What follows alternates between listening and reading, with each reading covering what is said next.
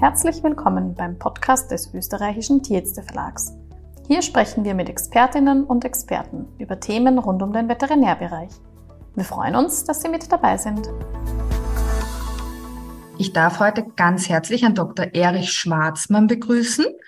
Er leitet eine Klein- und Nutztierpraxis im Bregenzer Wald und wird mit uns heute über das spannende Thema Praxisübergabe sprechen. Er ist nämlich selber gerade in diesem Prozess und übergibt die Praxis mit September an seinen Sohn Laurin. Herzlich willkommen. Schönen guten Tag. Wie ist es denn dazu gekommen, dass Sie jetzt die Praxis an Ihren Sohn übergeben dürfen? War das von Anfang an sein Wunsch? War das Ihr Wunsch? Wer hatte denn die Idee? Nein, also meine Frau und ich waren eigentlich beide überrascht, dass er sich äh, kurz vor der Matura entschlossen hat, äh, Veterinärmedizin studieren und von mir aus gab es eigentlich nie einen Druck auf ein Kind. Das war nicht so geplant. Ich war der Meinung, dass wir ein eher für die Kinder abschreckendes Beispiel waren, diesen Job zu beginnen. Aber er hat, er hat sich da sehr durchgebissen, ist äh, wie üblich für äh, Tierarztkinder und Landwirtschaftskinder gleich beim Aufnahmeverfahren rausgeflogen und deshalb bin eigentlich überhaupt nicht gestört, sondern er hat gesagt, wenn ich auch viermal hingehen muss, ich, ich will das einfach. Und so ist das gekommen. Das heißt, es war eine große Entschlossenheit von seiner Seite eigentlich. Ja, dann. ja, ja, eine überraschende Entschlossenheit, für uns überraschende Entschlossenheit. Und am Anfang habe ich gedacht, oh Gott, aber jetzt hat man natürlich auch eine große Freude damit. Sie selber haben ja auch von Ihrem Vater die Ordination übernommen. Wie ist es dazu gekommen? War das auch Ihre Idee? Das war ganz sicher meine Idee. Ich bin schon als kleines Kind immer mit meinem Vater mitgefahren. Das war eine Nutztierpraxis, die den gesamten hinteren Bregenzer Wald versorgt hat, also von Bezau bis Wart, also bis äh, an die Lechergrenze. Und äh, mir, mir hat das immer so gefallen. Es, für mich war es von klein auf klar, dass ich Tierarzt werden will. Bin auch in der Schulzeit immer mit und in der Gymnasiumzeit. Habe dort schon sehr viele Geburten gesehen und das hat mich eigentlich bis heute immer noch fasziniert und bin auch darum nie aus der Nutztierpraxis gegangen, weil dort meine Wurzeln sind und äh, ich genieße das äh, nach der Kleintorte zu den Bauern zu fahren, weil es eine völlig andere Situation ist. Es läuft an anderer Schmäh und es tut mir eigentlich gut. Das heißt, anfangs war es von Ihrem Vater her noch eine reine Nutztierpraxis und im Zuge von Ihrer sozusagen Übernahmephase haben Sie dann die Kleintierordination dazu aufgebaut oder in den letzten Jahren? Nein, das war so. Im Bregenzer Wald gab es eigentlich äh, lauter Nutztierpraktiker und die Kleintierpraxis war faktisch in der Zeit, also vor gut 40 Jahren, nicht existent. Und mein Ansinnen war, dass man nicht dem Nutztierpraktiker irgendwie hm, vorhalten kann, der hätte da eine Katze verhunzt oder einen Kater irgendwo falsch behandelt und wollte mir eigentlich einfach die Grundlagen anschauen. Ich war dann noch als Student in, in Deutschland und auch nachher in einer Praxis, wo ungefähr 70 Prozent Kleintiere waren. Das waren meine ersten Kontakte, aber nur um eben zu begreifen, wie das funktioniert.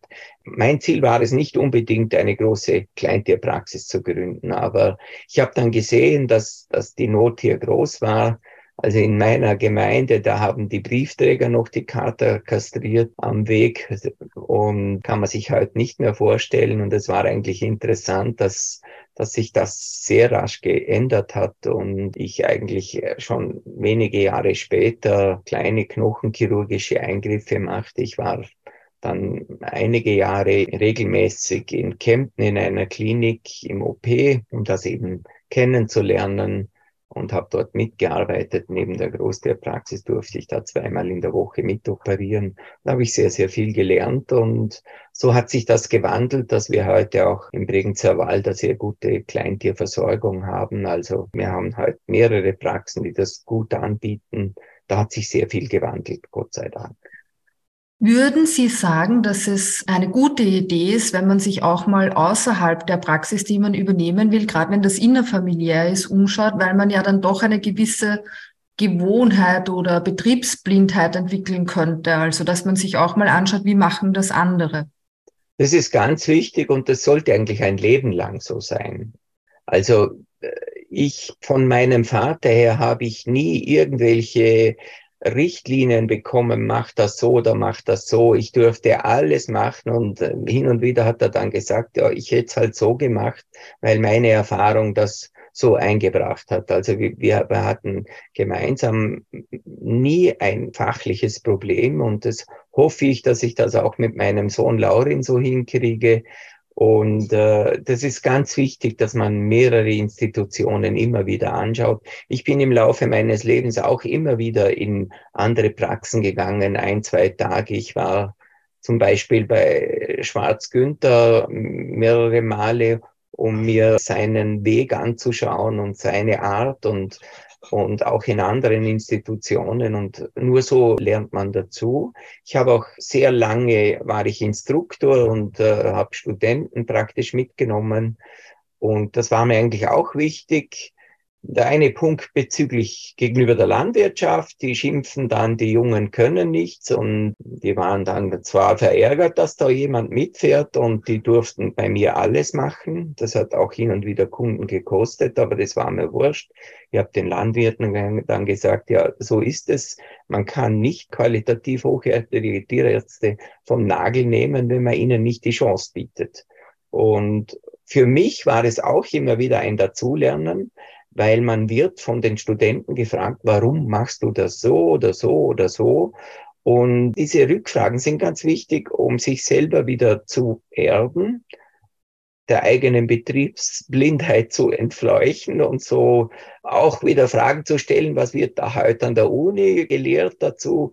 Das war mir ein sehr wichtiger Austausch.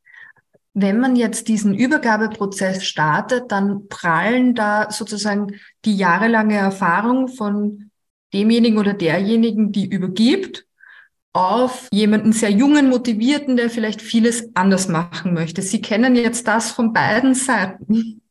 Ja, Haben Sie da irgendwelche Einsichten für uns? Ja, also das ist ganz ein wichtiges Thema. Ich habe die Praxis von meinem Vater übernommen, bin aber ein Jahr später habe ich die Praxis aufgegeben und bin 20 Kilometer weitergezogen, weil dort ein Tierarzt auch gesucht wurde. Und dazu äh, gibt's zwei Sichtweisen. Man muss es sehen aus der Sicht des Kunden. Ich bin als kleiner Bub schon mitgefahren, habe das alles mitgekriegt und dann habe ich selber begonnen. Und dann war man für die einen Kunden der gleiche wie der alte, weil er eh schon von Kind auf mitgefahren ist. Und für die anderen Kunden war man wieder der.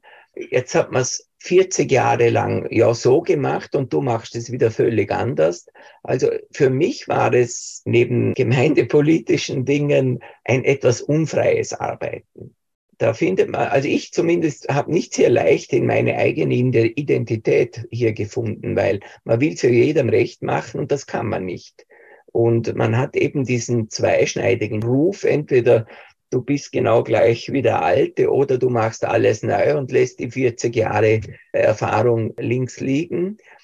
Und ich habe 20 Kilometer weiter dann diese Praxis eröffnet und das Lustige dran war, dass mein Vater genau in dieser Gemeinde selber als junger Tierarzt begonnen hat und dort dann zwei Jahre später eben nach Bezau gewechselt ist und ich bin von Bezau zurück wieder nach Alberschwende gewechselt. Das ist auch noch eine lustige Parallele. Und dort war es für mich von Anfang an ein sehr freies Arbeiten. Man hat mich so genommen, wie ich bin und äh, das war für alle Beteiligten, auch für meinen Vater dann, der hat es zwar am Anfang nicht sehr gern gehabt, aber auch für meinen Vater äh, gute Überraschung. Ja, ich muss auch sagen, ich kenne das aus eigener Erfahrung, wie ich habe auch die Praxis übernommen, aber nicht innerhalb der Familie.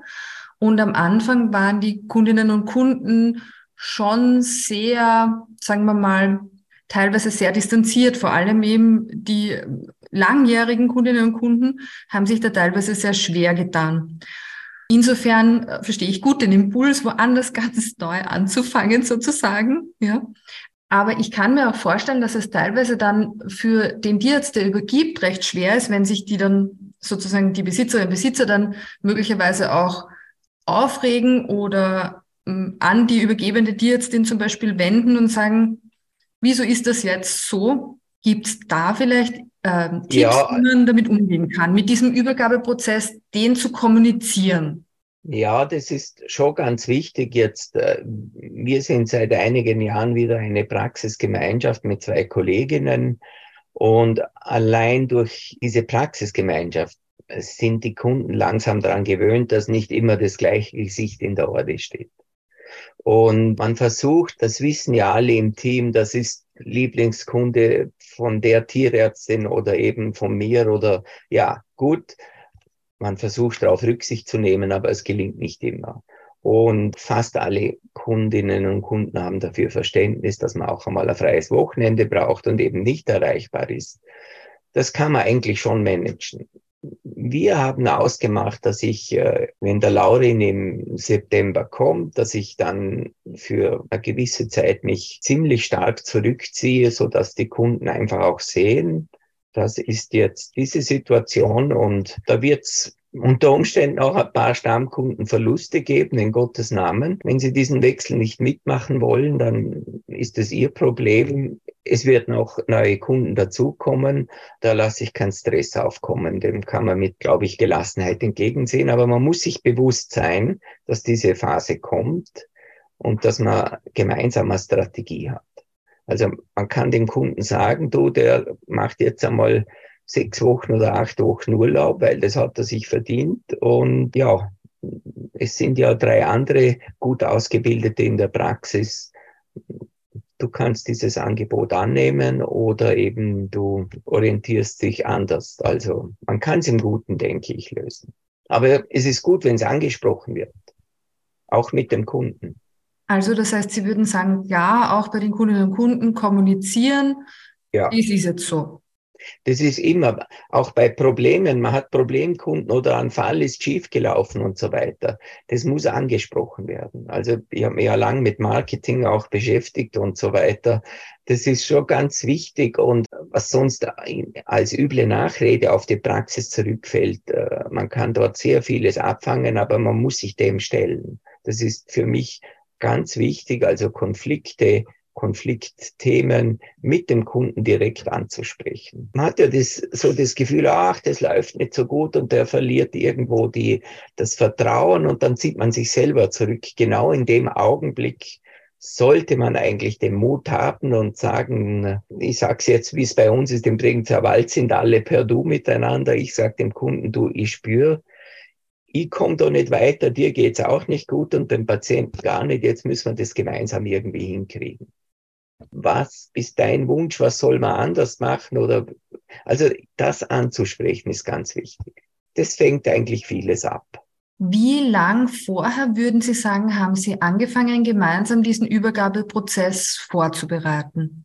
Also wir sind jetzt eigentlich seit zwei Jahren oder seit eineinhalb Jahren intensiv dran, weil mein Sohn war jetzt fünf Jahre in der Schweiz, zwei Jahre in, in Zürich im Notfallteam von der Uni und jetzt drei Jahre in einer Kleintierpraxis gleich über der Grenze. Er hätte auch diese Praxis übernehmen können mit vier Kolleginnen, gut eingearbeitete Praxis, aber er hat sich entschieden, was mich eigentlich wundert, weil die Verdienstmöglichkeiten ähm, über der Grenze sind völlig andere wie in Vorarlberg. Also das muss man schon sagen, da ist ein völlig anderes Niveau in allen Bereichen. Ich habe ihm auch gesagt, schau dir das sehr gut an. Du kennst meine Praxis, du kennst die Situation hier. Und er hat sich dann entschieden, doch zu kommen und haben wir jetzt dann eingeleitet, auch Gespräche mit den landwirtschaftlichen Vertretern der Gemeinde oder dieser drei Gemeinden, die wir hauptsächlich betreuen. Und wir sind noch irgendein eine fossile Praxis, die sogar einen Wartegeldvertrag, das habe ich, hat mein Vater schon gehabt und ich habe das auch wieder gemacht, einen Betreuungsvertrag, wo wir dann von der Gemeinde auch ein Geld bekommen für unsere Bereitschaft. Und auch das schaut gut aus, obwohl die Landwirtschaft, also die Landwirte an der Basis, die sind mittlerweile wirklich dankbar und heilfroh, dass überhaupt noch einer Nutztiere fährt. Aber ich muss echt sagen, die, die höhere Ebene der Landwirte, also die sind noch irgendwo im Betonzeitalter stehen geblieben, die haben das noch nicht realisiert. Die denken, man kann eigentlich alles noch mit, mit irgendwie kuriosen Regelungen hinkriegen. Aber im Regenzerwald, Wald, da gehen jetzt Tierärzte in Pension wie ich. Uh, das wird in ein paar Jahren so sein, dass wir in den Randgebieten einfach niemanden mehr haben.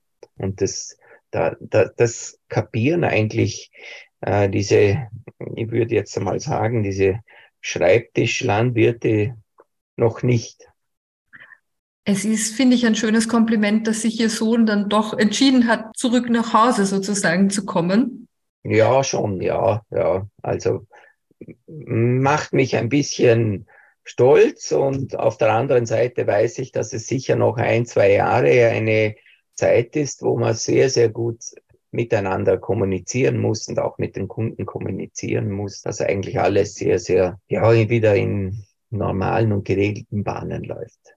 Weil wir das Thema Nachfolge angesprochen haben, dass ja mehrere Tierärzte in den nächsten Jahren in Pension gehen, das wissen wir alle, dass es österreichweit ein Problem ist, gerade im Nutztierbereich. Wenn man da jetzt nicht das Glück hat, innerhalb der Familie, dass wir sagt, der übernimmt und auch die Möglichkeiten hat, wie sehen Sie das Thema Suche nach einem Nachfolger? Haben Sie da auch schon drüber nachgedacht? Ja, also das ist ein Riesenthema. Der hat mit meinem Sohn Laurin gesprochen, der fragt auch seine Kollegen, du, wir brauchen Leute, das ist ganz, ganz schwierig im Nutztierbereich. Und dort muss die Landwirtschaft gut aufpassen und noch dazulernen. Also ich meine, die Schaltstellen in der Landwirtschaft an der Basis haben sie es begriffen. Es gehört eine andere Wertschätzung. Es müssen die Wochenenden einfach abgerechnet werden können. Das wird, wenn die Allgemeinheit verlangt, dass rund um die Uhr ein Tierarzt vorhanden ist, dann muss die Öffentlichkeit auch dafür etwas Geld in die Hand nehmen, weil das ist heute nicht mehr zumutbar. So wie wir eine Praxis aufgebaut hat, das würde mein Sohn nie machen und hat da auch gesagt, also für mich ist ganz klar, ich habe Familie, es muss zwei Tage frei in der Woche geben, es muss einen geregelten Dienst geben. Und das geht eigentlich dann entweder, wenn man es gut hinbringt, in Kooperation mit Nachbarpraxen oder eben als Praxisgemeinschaft. Wo sehen Sie jetzt die Vorteile einer Praxisübernahme im Vergleich zu einer Neugründung? Die Praxisübernahme hat natürlich Vorteile, dass schon ein Kundenstock da ist. Also man kann eigentlich von einem anderen Niveau wegstarten. Und wenn ich zurückdenke, als Einzelkämpfer heute anzufangen, ist wirklich beinhart. Und man steht in Konkurrenz und wenn in der Nähe größere Einheiten sind, dann tut man sich sehr schwer und kommt sehr rasch in diese Zwangslage, dass man Tag und Nacht 24 Stunden am Tag fährt und, und im Preis womöglich günstiger ist und so weiter. Und dann frisst es einem in diese Mühle hinein, aus der man sehr schwer wieder rauskommt. Ich habe das selber lang genug gemacht und erlebt, obwohl ich eigentlich, ja, ich war der erste Tierarzt im Land Vorarlberg, der einen Assistenten angestellt hat. Und war dann auch immer wieder gewohnt, mit, mit mehreren Tierärzten zusammenzuarbeiten. Aber es ist ganz wichtig, darauf zu schauen, dass man, dass man geregeltere Bedingungen kriegt für alle. Das ist für die eigene Gesundheit wichtig, kann ich auch dazu sagen. Ich bin durch ein beinhartes Burnout gegangen, war eigentlich insgesamt fast drei Jahre kaum arbeitsfähig. Und ich weiß, was es heißt, wenn einem der Job frisst. Und darum schaue ich eigentlich auch sehr darauf, dass jetzt in unserer Praxis und ich hoffe, dass ich es auch für die Region hinkriege, für den Bregenzer Wald, dass wir in Kürze geregelte Dienste haben. Das Land Vorarlberg hat jetzt zumindest signalisiert, dass sie da mitmachen. Ich glaube, das ist für uns alle etwas, wo wir uns wirklich an der Nase nehmen müssen, diese permanente Überarbeitung, gerade bei den Selbstständigen. Ja. Das ist etwas, was man sicher auch den jüngeren Kolleginnen und Kollegen, die anfangen, mitgeben kann, dass man das vielleicht anders gestalten oder verändern kann, dass man eben nicht in dieser Mühle landet. Ja, ja also so wie ich das sehe, bei vielen Jungen, die einfach da schon einen anderen Zugang haben. Gott sei Dank, wenn ich das so sagen darf. Ja, ja, genau. Und wir spüren es auch in der Praxis. Also früher hat das Telefon bis abends um acht gerasselt. Und die eine Kollegin, die hat auch in der Schweiz gearbeitet, die jetzt in, bei mir in der Praxisgemeinschaft ist und auch der Laurin, die haben alle gesagt, du da drüben kommt nach abends um, um vier, kommt kein Anruf mehr, außer es ist der Geburt. Das ist alles angemeldet. Und es ist jetzt bei uns seit zwei, drei Jahren, haben wir es eigentlich auch so weit gebracht, dass um fünf die letzten Großtiervisiten angemeldet sind und, und sonst gibt's wirklich nur noch irgendwas Dringendes, eine akute Mastitis oder eine Parese oder eine Geburt oder ein Prolaps, aber Routinepraxis gibt's nicht mehr. Und auch die Wochenenden, dass man den ganzen Samstag noch mit Sterilitäten oder irgendwelchen Klauen verbringt, das, da haben die Leute, die Bauern haben ein Bewusstsein dafür, zumindest in unserer Region entwickelt, die an der Basis, also nicht alle in den Schall stellen. Aber kann man vielleicht auch sagen, dass es sich in der Landwirtschaft jetzt ein bisschen ändert, weil das höre ich von anderen Kolleginnen und Kollegen aus dem Nutztierbereich, dass auch die Landwirte selber da ein bisschen umdenken und da auch mit der tierärztlichen Zeit anders umgehen. Ja, ja, das ist, das hat Oder sich auch mit sehr, ihrer Zeit, mit ihrer ja, das hat Zeit, sich ne? sehr stark gewandelt. Also die, die meisten jungen Landwirte haben ein völliges Verständnis dafür. Also da, man muss auch sagen, das, früher hat so ein Sprichwort gegeben, der Dümmste bleibt am Hof. Die Jungen sind alle sehr, sehr gut ausgebildet und Gott sei Dank gut ausgebildet. Und nur dann hat man auch ein gutes Kundenverhältnis, weil wenn jemand mitdenken kann, mitverstehen kann, dann tut man sich in der Medizin viel leichter.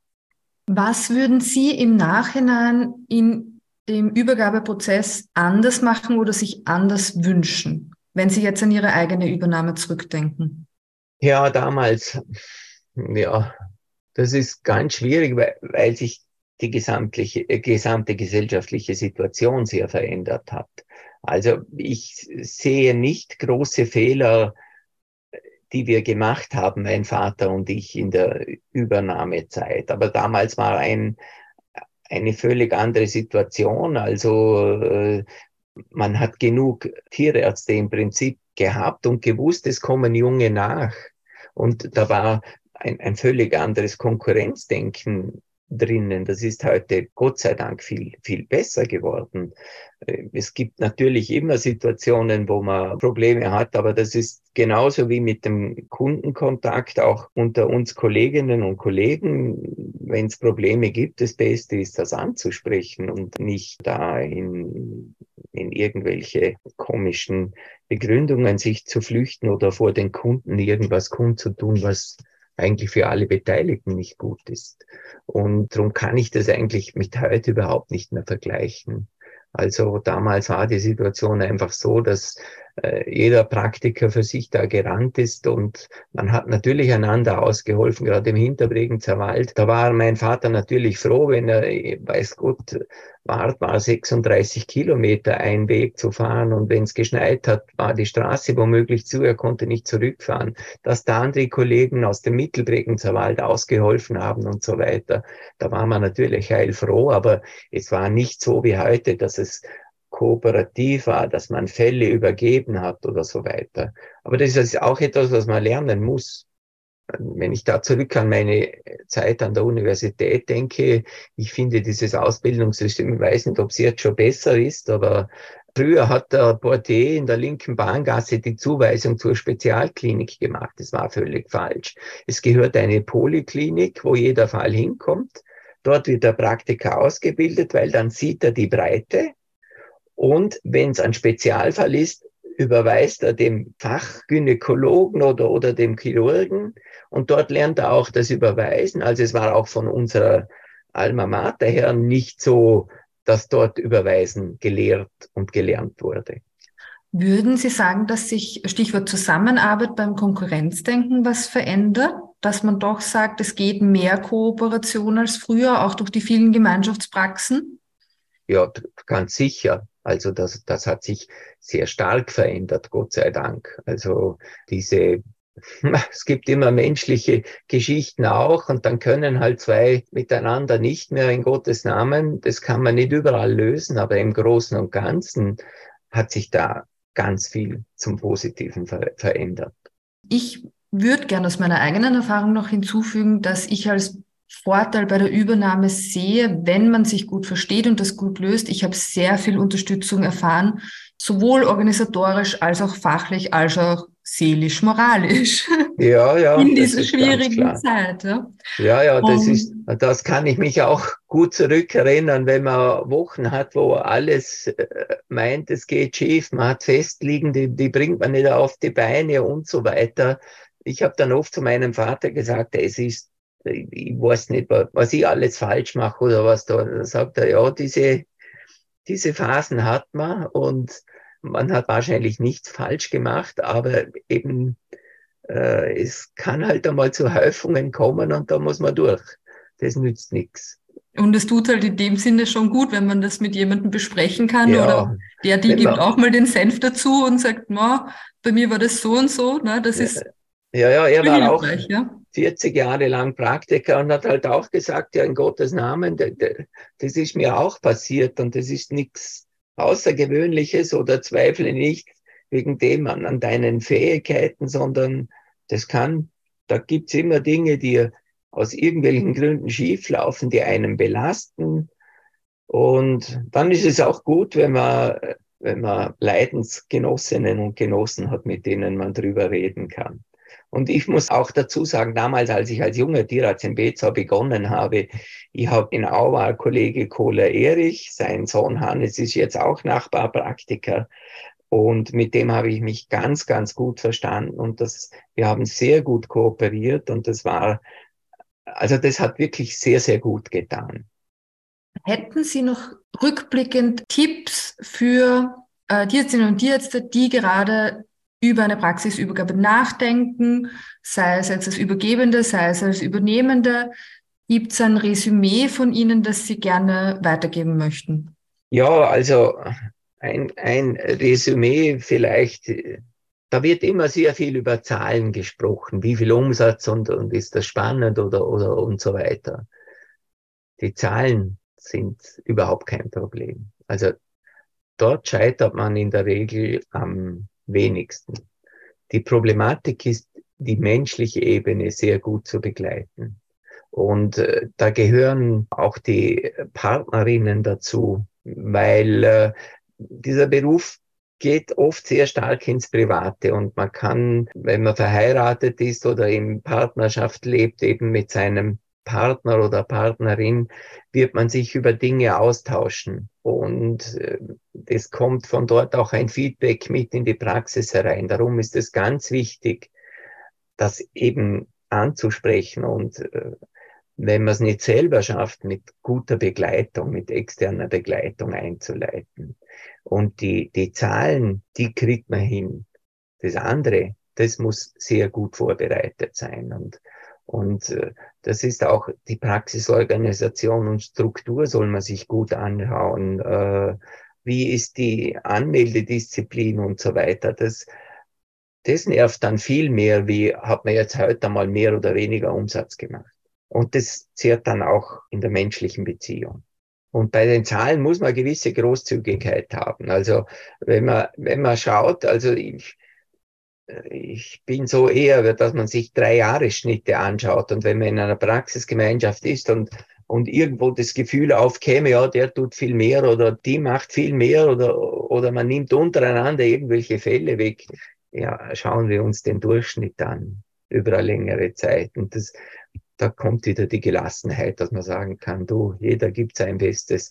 Und wenn jetzt der eine halt einmal drei, vier Fälle mehr macht oder die andere in der Kleintheorie irgendwas Wunderbares zu Wege bringt, ja, Gott sei Dank, muss man sagen. Das tut ja der ganzen Gemeinschaft gut.